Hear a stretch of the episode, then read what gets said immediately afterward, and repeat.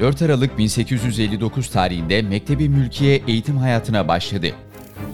5 Aralık 1927 tarihinde Türkiye Cumhuriyeti'nin ilk kağıt paraları tedavüle çıktı. 6 Aralık 1865 tarihinde Amerika Birleşik Devletleri'nde kölelik resmen kaldırıldı. 7 Aralık 1941 tarihinde Amerika'nın 2. Dünya Savaşı'na katılmasına neden olan Pearl Harbor saldırısı gerçekleşti. 8 Aralık 1987 tarihinde İsrail'in işgal ettiği topraklarda yaşayan Filistinliler intifada hareketini başlattı. 9 Aralık 1917'de İngilizler Kudüs'ü ele geçirdi. 10 Aralık 1863 tarihinde dünyanın ilk metrosu Londra'da açıldı.